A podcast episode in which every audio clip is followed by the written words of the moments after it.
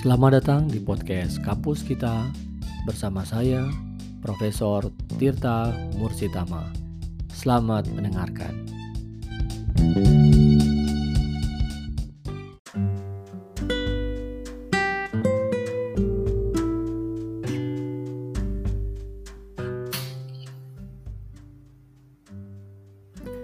Selamat datang di channel Kampus Kita Viewpoint bersama saya Tirta Musitama. Di channel ini ya Anda tentu akan mendapatkan informasi seputar karir, tips, inspirasi menjadi dosen di Indonesia. Nah, apa kabar semuanya para dosen Indonesia, para pengajar, calon pengajar ya. Kali ini saya akan membahas tentang tiga tips penting bagi para dosen baru atau pengajar baru. Nah, bagi yang sudah subscribe, terima kasih ya.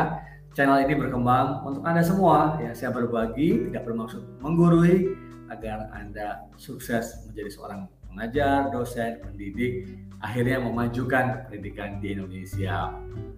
Baik, terima kasih yang sudah subscribe, yang belum silahkan Anda pertimbangan untuk subscribe ya.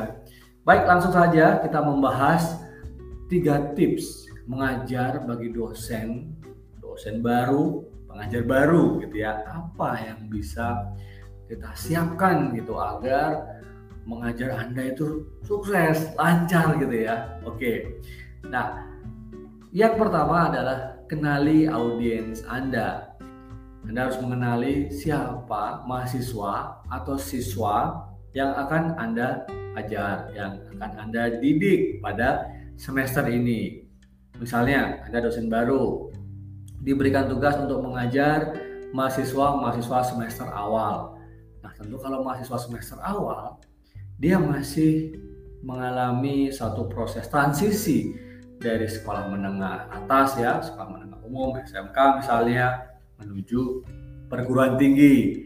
Nah, berarti di sini kita harus memahami dia generasi apa gitu ya Nah, kemudian dengan kita tahu ya biasanya mungkin udah Gen Z ya, ya udah mungkin beberapa dari kita ada umurnya masih uh, apa dekat gitu.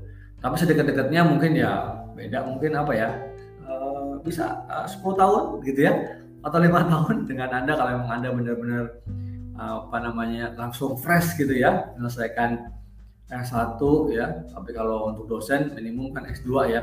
Ya mungkin ada gap sekitar uh, 8 10 tahun lah. Nah, kita harus tahu siapa mereka, kenali kebiasaan-kebiasaan mereka sehingga apa? Kita akan berkomunikasi dengan baik dan kita juga nggak baper gitu. Kalau mereka misalnya nih kita kita lagi jelasin, mereka lihat ini buat HP kayak gitu ya.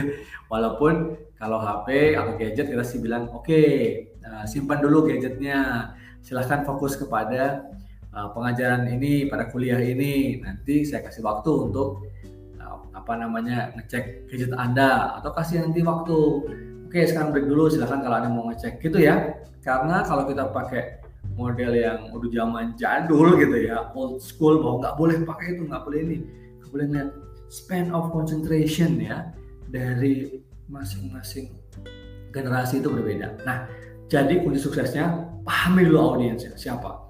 Demikian juga kalau misalnya uh, semester baru, mahasiswa semester baru, berarti kan materi-materinya belum banyak. Jadi masih banyak yang dasar-dasar. Nah, ini juga perlu suatu pendekatan tersendiri.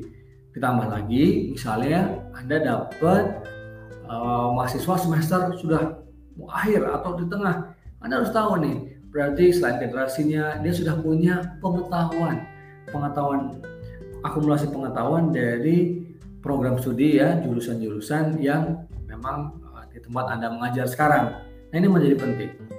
Nggak bisa semuanya disamain gitu ya.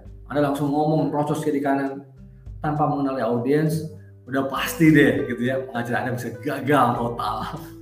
Nah kemudian yang kedua, nah ini hal yang sangat penting ya dan juga harus dikuasai yaitu bagaimana menguasai materi yang akan diajarkan. Nah, pertama Anda kan uh, masuk prodi tertentu sudah dengan uh, apa kredensial ya, uh, kompetensi S1, S2-nya minimum gitu ya.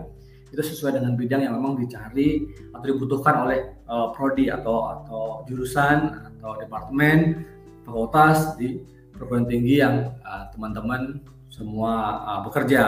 Nah, waktu waktu di uh, apa diterima apakah ditugaskan oleh mat, untuk mata kuliah tertentu? Atau minimum rumpun mata kuliah tertentu. Nah, harus kuasai itu. Nah, kalau memang sesuai dengan uh, rumpun kita, biasanya seperti itu, nggak ada masalah ya.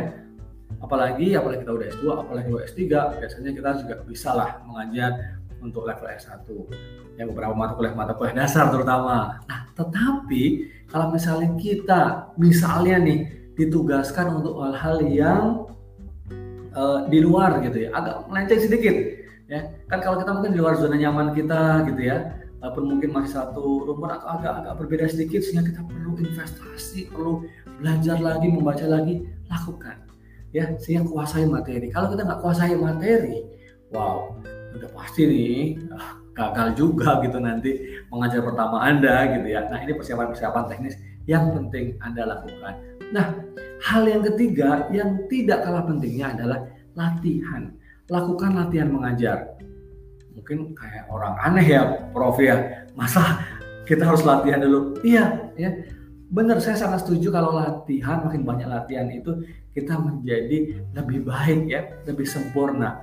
Apalagi kita belum pernah mengajar ya. Belum pernah mengajar pada hal-hal yang baru gitu. Materi baru audiens baru. Mungkin kita juga ada tingkat kenyamanan yang harus kita kita apa kita lewati gitu ya. Ada hal yang tidak nyaman harus kita lewati.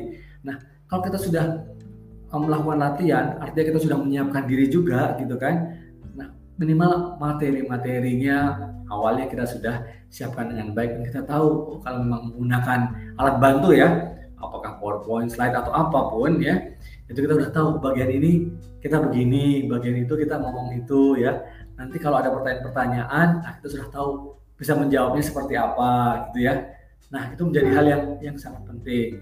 Nah, itu lakukan latihan. Nah, sekarang ya uh, memahami audiens sudah menyiapkan diri, diri dengan baik sudah latihan juga sudah Prof. Nah, apa super tipsnya? Nah, sebelum saya sampaikan super tips, bagi yang belum subscribe, para dosen pemula, para pengajar pemula, silahkan subscribe dulu ya, saya tungguin.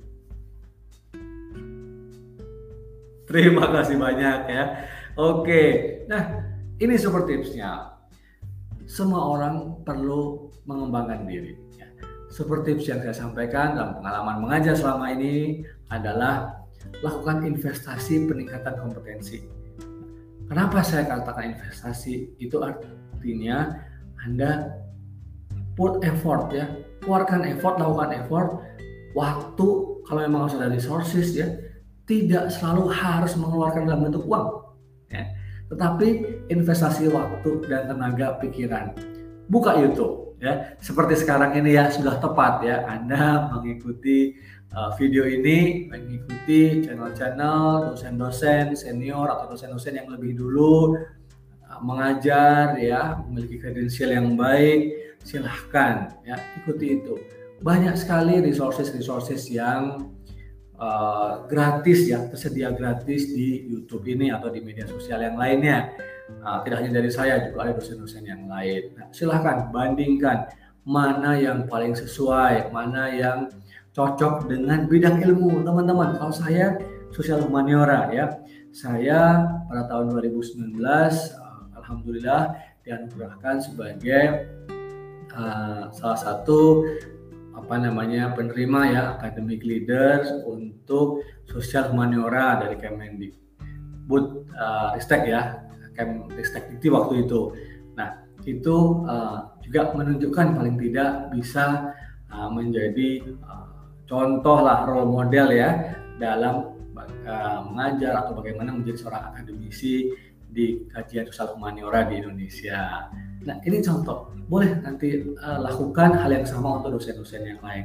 Nah itu ya, lakukan investasi, baca, uh, perhatikan media sosial, catat, sehingga tips-tips yang diberikan oleh banyak dosen tadi yang ada di di YouTube baik yang dari dalam maupun luar negeri itu nanti bisa anda anda serap dan anda lakukan waktu rehearsal, waktu latihan tadi sehingga anda bertransformasi menjadi seorang pengajar dosen yang hebat ada pada diri Anda. Ya, masing-masing unik gitu. Uh, tipsnya bisa sama, tapi ketika ngeblend ya bertransformasi ke diri teman-teman semua bisa beda-beda. Tapi ujungnya Anda menjadi dosen yang hebat. Nah, sebelum saya akhiri, ada question of the day. Ada satu pertanyaan yang Anda bisa jawab. Tuliskan di kolom komentar. Sebenarnya apa sih yang membuat Anda khawatir gitu ya ketika mengajar pertama kali? Hal apa itu? Oke, terima kasih banyak. Semoga tips saya ini dengan uh, tiga tips dan super tips tadi bisa bermanfaat buat Anda.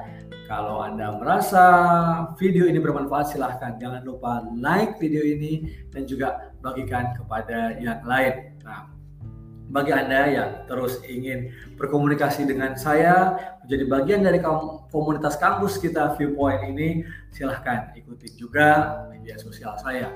Sehingga kita bersama berkembang bersama-sama. Nanti kalau saya punya kesempatan keliling Indonesia, mungkin ya insya Allah bisa bertemu, bertemu dengan teman-teman semua di mana pun Anda berada. Sukses sekali lagi bagi para pengajar baru, dosen baru, gunakan kesempatan ini untuk mengembangkan diri Anda sebaik-baiknya, mendidik para generasi muda bangsa Indonesia. Terima kasih banyak. Jangan lupa lihat juga video-video saya yang lain ataupun tunggu video-video saya berikutnya. Terima kasih banyak. Salam sehat selalu. Sukses buat Anda semua.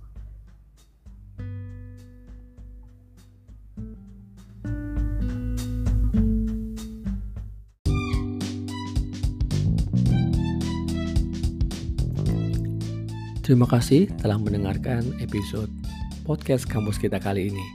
Bersama saya, Profesor Tirta Musitama. Semoga bermanfaat, berikan komentar, dan bagikan kepada teman-teman yang lain yang membutuhkan. Sampai bertemu di episode selanjutnya.